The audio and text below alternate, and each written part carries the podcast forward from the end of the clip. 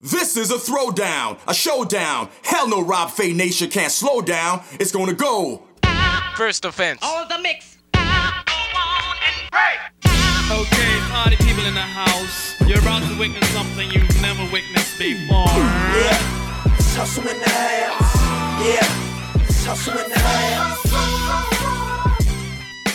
Monday edition of Sports Bar Radio. I am Rob Fay, and man, I'll tell you what, this guy just stumped me. You know, we always talk before we come on air, and I was talking with Rob Simpson of Vancouver Hockey Now about a question that I didn't know, didn't have a clue about. Robert, first and foremost, good afternoon. What is that rule you were telling me about just before we came on air? Yeah, back when I started covering hockey a long time ago, I always kind of thought to myself, all right, you should always be up on your current events. You should always know every head coach is in the league, every general manager is in the league, and both the starting and the backup goaltender. Now, the first two should be easy because they don't change that often. The goalies obviously can change, you know, periodically. And then also know all your Stanley Cup champions dating back to 1960.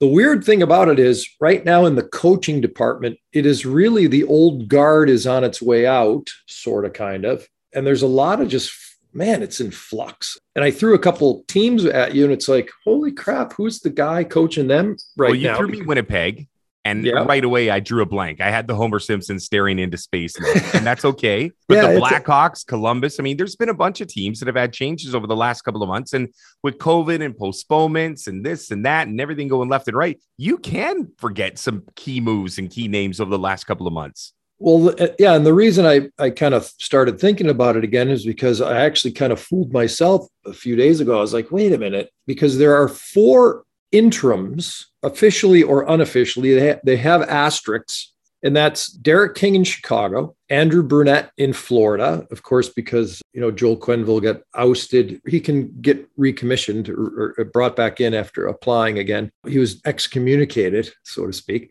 Mike Yeo in Philadelphia, and uh, interim is apparently Dave Lowry with the Winnipeg Jets. So that's highly unusual to have four interims at the same time. And then there's just a lot of younger or newer kind of names around the league. Here you are, you're a guy, you got the interim tag, and you're like, God, that's the last thing I want. I want to make this my full time gig. And then you've got postponements, the world's on its side. I would imagine that this has got to be one of the toughest times ever to be a first year coach. Yeah, the COVID challenges, and maybe that's why it is this way. Maybe that maybe that's factoring into this that, that teams don't want to make commitment because it is such a mess, or they're having a hard time finding people. Because generally, you don't have four interim. Like guys usually go into like Bruce Boudreau when he got fired in Washington, he got hired a day or two later in Anaheim as their full time guy, and ended up working basically through five seasons there, and then ended up going through four plus or four seasons in Minnesota. Usually, it's bang bang and a guy comes in, you may have one interim, but four is kind of nuts. And then Dominic Ducharme is, is still going in Montreal. You got Andre Tourigny in, in Arizona. No, I don't know really anything about him. Never inter- have never interviewed him, never crossed paths with him, which is unusual because I think I've interviewed every coach in the NHL at 1.5 times. You know, then there's some old timers. Love that term. You know, it's bad when the old timers aren't old by your Timers. standard. Lindy Ruff's kind of up there. Barry Trotz has been around. Bruce Boudreau, there's been a few. Jon Cooper's the longest tenured guy in I Tampa. just beat me to it. I was just going to bring that up. 2013, and he's not an old guy at all. Well, he's doing quite well, and we got ties to him here in British Columbia, so all is well. Yeah. Uh, I want to get into some of the stuff that you wrote on at Vancouver Hockey Now over the last couple of days. You've been a busy bee, and for a Vancouver Canuck fan, I think after that 8 0 1 start, life was so very good. We knew that that was not going to be sustainable. But then all of a sudden, a couple of losses in a row, and everybody was getting a little bit nervous, and the storyline started to come back about Elias Pettersson and what are we going to do here, and just the true value of JT Miller and Thatcher. So let's start with those two and kind of branch out. Thatcher Demko, obviously, I wouldn't call this his coming out party, but now I think we can establish him as bona fide one of the what top five, top ten goalies in the NHL. Where would you put a guy like Thatcher Demko? Because in Vancouver, we do nothing but think he's the greatest thing since sliced bread. But I think now people outside of Vancouver and British Columbia are starting to see what we see. Well, for sure. And he, I mean, he's named to the All Star team in the Pacific Division. So him and John Gibson, who they are often, if if uh, Thatcher is compared to anyone in particular, it usually is John Gibson. They say he's John Gibson esque. uh, both through the uh, national team development program, both American goalies, similar kind of, as I put it, ice running through the veins type guys. They're they're real stable mentally, and they they seem aloof, but they're actually just extremely focused and and uh, they are a lot alike. But yeah, he gets an all star nod. Then he goes through the COVID delays, the holiday delays, the postponements, and he didn't seem to be himself completely coming out of that at the start of this road trip. But he worked into it, and it was almost maybe a blessing in disguise that Yaroslav Halak picks up the uh, the COVID protocols because Thatcher Demko was fully Thatcher Demko again in the Sunday game against the Washington Capitals. It did not take the young man very long to uh, work out the cobwebs, so to speak. So good for him. JT Miller is a guy that we've talked about a couple of different times, and I I remember this conversation with you. I think it was like a month or so ago, and we were talking about the high tides and low tides of JT Miller. When things are good, he's the best guy to be around. Everybody loves him. He's the leader. The fans love him. But when things are bad, as we saw in a couple of different stops over his NHL career, he's a pretty tough guy to be around. That kind of high tide, low tide mentality is it good for this young team? Is it bad for this young team? Or is he, like Thatcher, working through his problems and starting to elevate his game? Yeah, I mean, JT's matured quite a bit since he was a New York Ranger. There's no question about that. Um, I love the hot headedness. I love the fact that he takes it more seriously than everybody else. At least that's one way to interpret it. Um, I think those highs and lows, he can still be a little pissy, but I think those highs and lows are not nearly as extreme as what they maybe once were. Um, and here's a person that just went through a little three game quiet streak to start the road trip. But as Bruce Boudreau was quick to point out, you know, when you've got a Jordan Staal in your face all night long, and it and you aren't you didn't generate a shot in the game, there's a reason for it. When you when you're a point a game player and you're leading your team in scoring, there's a reason why guys will send their shutdown line out after you. So it's not like, oh, it's going to be another walk in the park. I'm a point a game guy. No, you're going to see the best defenders each and every night. There's a good chance of that, uh, especially if the opponent doesn't feel that your team is that deep offensively, they can focus maybe on your top six or in certain cases on your top three. So he was seeing the worst of it in terms of, you know, trying to go through the tough sledding and went three games without a point. Then he picks up a goal and assist against the Washington Capitals. So, you know, I'm I'm not too worried about JT Miller. I think he's uh, he's grown into who he is and the fact that he still takes it so seriously and is so fired up, I think, is a good thing. And um, I don't know, looking forward to seeing how this season continues. He's a bargain, by the way. Yes. He's got another season at five and a half. People saying, move JT Miller. Are you nuts? Like if if if there's going to be problems with contract negotiations or we're not sure what he wants or where he's headed or where the team's headed come summer, okay you know, you can maybe start thinking about all the different possibilities. But right now, pff, kidding me right now? This guy's a cheapo. This is this is you're you're getting a lot of bang for your buck. Well, the guy who all of a sudden got a lot of bucks, seven plus, Elias Pettersson. And the problem with Petey is he's one of those guys that you want to love. You know he's got the skill set. You know he's an elite player. And then all of a sudden he stubs his toe coming out of the gates again. I know that he missed training camp because he was holding out for the Kwan to use a Rod Tidwellism, but the reality is, is it hasn't been a good season. The other night, two goals, and the world comes flooding back to him, right back to his feet. Is this going to be a love hate relationship because now we look at not just the player, we look at the price tag as well? Uh, it could be, but I think people are pretty flexible with allowing him to try to play it out. I, I just I brought him up in my piece, a little commentary today, in fact, as in Monday, um, just about the conversations about his struggles. And I understand it is what it is in terms of dealing with the media, but uh, he's been asked the same question. Like I, I almost see him pop up on a media availability. I'm like, oh God, really? Do we have to talk to? I, I, I don't really want to sit there and watch it anymore because after the 30th time of someone asking him the same question about struggles, he, I swear he was like talking to himself at one point yesterday. he was so disturbed to hear the question. He's like, oh God, really? He has answered it 30 times. He's answered it the same with the same exact answer because how it's like the definition of insanity is doing the same thing over and over and over and expecting a different result asking the same question 30 times about his struggles. He's going to tell you the same thing. He's he's working hard. He's uh, taking shots after practice. He's going to try to come out of he's a good player. His coach says the same thing.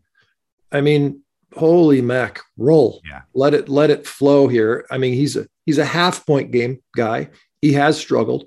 So maybe this is the next bust out like he's had a he's shown signs a few times then drifted back well here he is again let's see if he drifts back or if he keeps going either way let's not ask him in four days about how he's going to handle his struggles you've been in a lot of locker rooms over the years when trade talks arise I know that the players kind of keep to themselves. They don't usually communicate that stuff. But I mean, we're thinking there's families, there's friends, there's a lot that goes into trade talks. Last year it was Brock Boeser. Now we're seeing a couple of names get kicked around this year as to potential. Well, if we were ever, you know, Jim Rutherford was going to move on the fly. From a player's perspective and a locker room perspective, how does that external noise affect them? Or does it? It can affect them. And I'm actually getting a piece together right now talking to player agents. And I've already got some feedback. I won't mention their names yet, but mm-hmm. um, they they essentially say try not to pay attention to it. But obviously, if you know GMs are talking, if that word gets out, then it obviously can affect you and your family because then you start to be concerned about, uh, oh, you know, what's my future where am I headed? Unless, of course, you want to leave, then you're kind of excited to hear it. But I don't. That's not the case right now. Um, the three that I wrote about were Boeser, because you mentioned him last year, he also came up early this year under Benning with some desperation, but you can discord, dis, kind of throw that out. Um, you bring him up though, because as we've mentioned before, the big uh, qualifying offer, what are they going to do? Do they want to spend that money this next summer? Uh, JT Miller's name came up, which I find absurd. Uh, Yaroslav Halak's name up came up. We talked about that, I think, a week or two ago uh, because he has some bonus coming and but they have some time and some flexibility to work with there. Um, with Halak, and if the team is a playoff team, I keep him around because he's he'd be worth it. It. It does affect guys. There's no question about it. Brock Boeser was affected. He was affected this year early on when when GMs were talking a little bit, and part of that was again Benning. So no question about it. But I think right now, especially considering Jim Rutherford has not picked his, picked his general manager yet, he's not going to be pulling any triggers. I'd be I would be blown to pieces if he, this dude starts pulling triggers pre GM in the middle of January when his new coach is 13 games into the run and he's about whatever 10 games into it. You know, it's funny is you talk about the search for a general manager, and sometimes there's organizations that'll be real quick to pull the trigger. Yep. I feel like they have a guy in mind, and the guy might be under contract because there's been names kicked around. Uh, we've heard of Allvin, we've heard of you know McFarland really early on, and you know every once in a while you'll get something new in the spin cycle. Do you, does it strike me, and or pardon me, let me rephrase that. Does it strike you as this organization has their target on someone's back right now? Uh, potentially, Jim Rutherford's because of COVID and because of the mess, he spent a lot of time back east. Like he's in Carolina most of the time, so he's not even here. I think what he's doing is he's taking care of that interview process from there, and then there will be kind of they'll step into the in-person stuff, however that works, and then obviously, uh, I, I believe. Well, I don't know. I don't know if ownership in this case is more of a sign off situation or if they're actively involved. I think probably with Jim Rutherford, it's more of like, okay, we'll go through this whole thing. I'll make a decision as the president, and then you can, we'll have a chit chat and you can sign off on the decision. Um, Allvin's the name I've heard the most, and I'm looking forward to following up on that here in short order as well. But that's that's the one name I've heard more than any other. I don't know if it's a done deal yet, though. I think the only name that came up so far where I kind of raised my eyebrows a little bit was Sean Burke.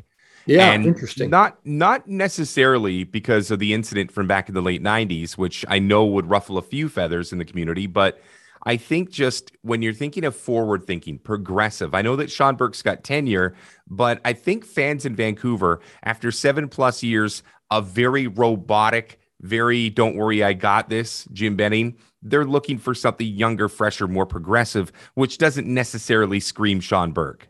Although uh, he's a very well it's tough to say what he would be like in the executive suite but i've always enjoyed talking to the guy and i've always found him to be an excellent communicator and an open communicator a guy that can you know let things fly in a conversation and have an honest conversation an open upbeat conversation that's just my own personal one-on-one experience with them so how that translates to running a show so to speak i'm not sure but he he that intrigues me i mean Brad Treliving in Calgary would have something to say on that because they worked together for a long time in Arizona and he brought him along a bit. So I, I don't I don't have a problem with Sean Burke.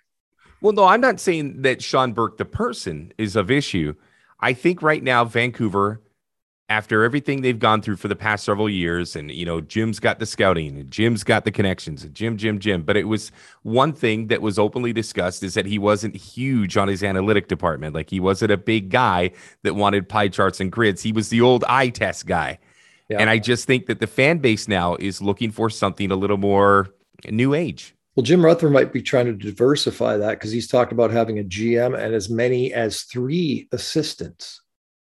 So I think it's almost like you have a GM and then you have a scouting specialist, and that could be that sounds like Derek Clancy, and then you'd have kind of the more the business oriented type guy. Guy would be McFarland. He's more well rounded than uh, than Clancy in that regard.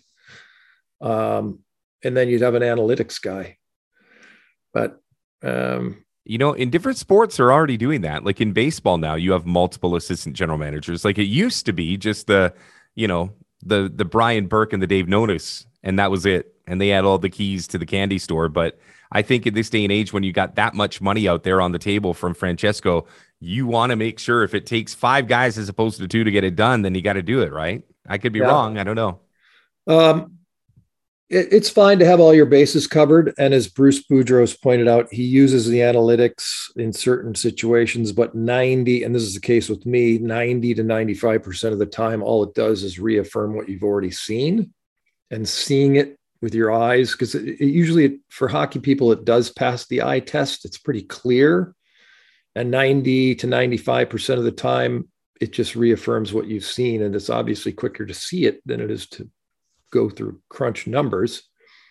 I mean, nowadays it's relatively quick between the two, but trust your eyeballs in most cases and then have the analytics back it up, which is not a bad idea. Um, and then, you know, handle your scouting and make sure you got the damn salary cap going. Somebody said to me, what was it? Saturday night. I was in New West, the city that just gave up.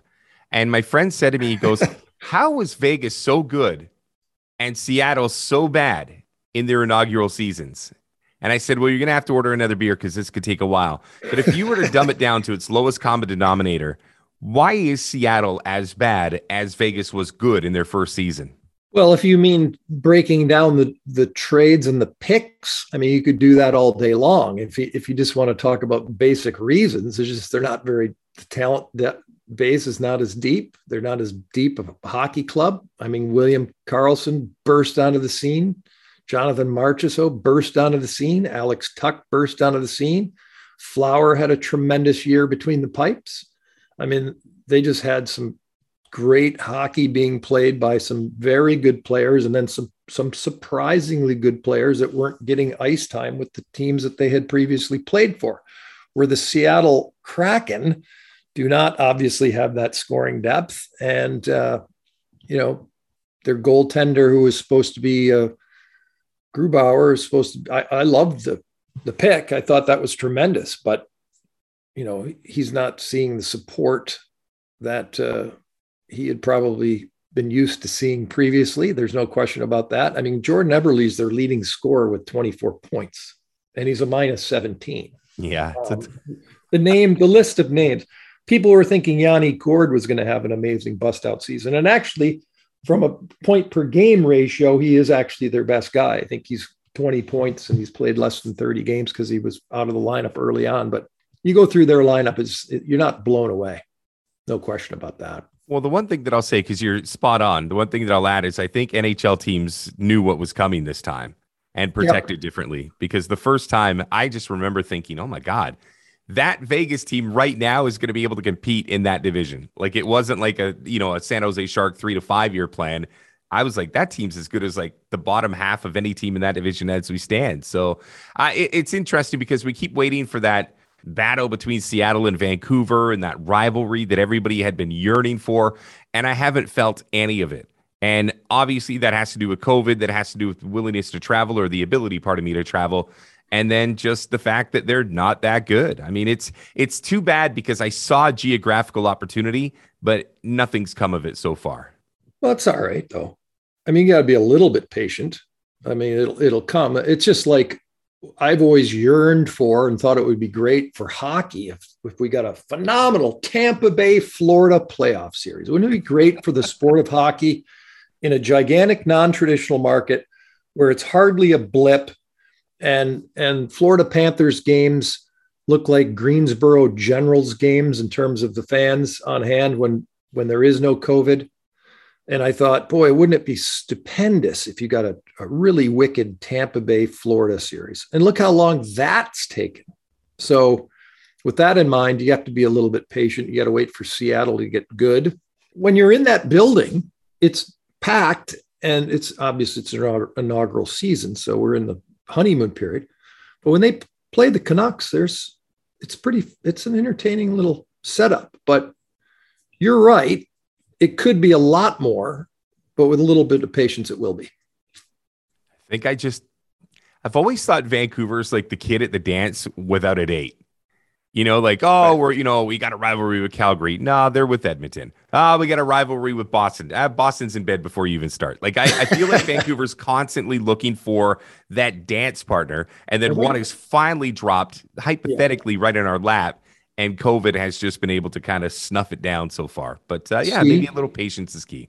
See, yeah, you're just one of those kids, Rob. You're just one of those kids. I, I was one of those kids. Instant gratification. I want it now, now, now. I can't wait for it. Well, you're going to have to wait just a wee bit. I usually got my instant gratification from the Sears catalog, and you have to be old enough to understand where I'm going with that. But oh God, National Geographic. Yeah, that that was desperate times. oh, all right, we'll leave it on that one. Thank you for everything today, Rob Simpson. Uh, what do you got coming up in Vancouver hockey now? Not to put you on the clock, but what can we look forward to in the next couple of days? Well, we're going to talk to agents, we're going to talk to general managers, we're going to talk to players, and we're going to write about uh, this wild, wonderful, wacky world of the Vancouver Canucks as it continues to unfold as they come home. Hey, schedule doesn't get any older when they get or older, doesn't get any easier when they get here. Uh, Florida will be rolling in. St. Louis Blues rolling in. Edmonton Oilers are around the corner. It's going to be fun. And uh, we'll just continue to bring uh, insightful observations from decades of staring at ice. We're going to go our separate ways in a couple of seconds, and all I'm going to remember is National Geographic. Burned into my head forever. Yeah, that that's a bit of a reach, actually. That was. And, and, but you know what? The guru, he's coming out of his protocol this week. So it's a big deal that we finally get the big guy back. Oh my gosh, I feel bad. He's been really uh, got one of those things working on the voice and all that. Yeah. So I know out of commission. But Chris Parry he tweets like he's 12 years old. I still have to tell him this. He uses all the slang terms because he's got teenage kids, right? So he talks like his kids. And I'm like, dude, we got to stop doing that. I do the same thing. We're in our late 40s, early 50s. We can't say what's cracking anymore. Like we have to like kind of yep. mature. We'll get there one day. Very Rob mature. Simpson, thank you for this as always. Cheers, Roberto. Thank you very much, and we'll talk to you soon. You're listening to Sports Bar Radio with Rob Fay, brought to you by Equity Guru. Equity Guru, investment information for millennials and madmen.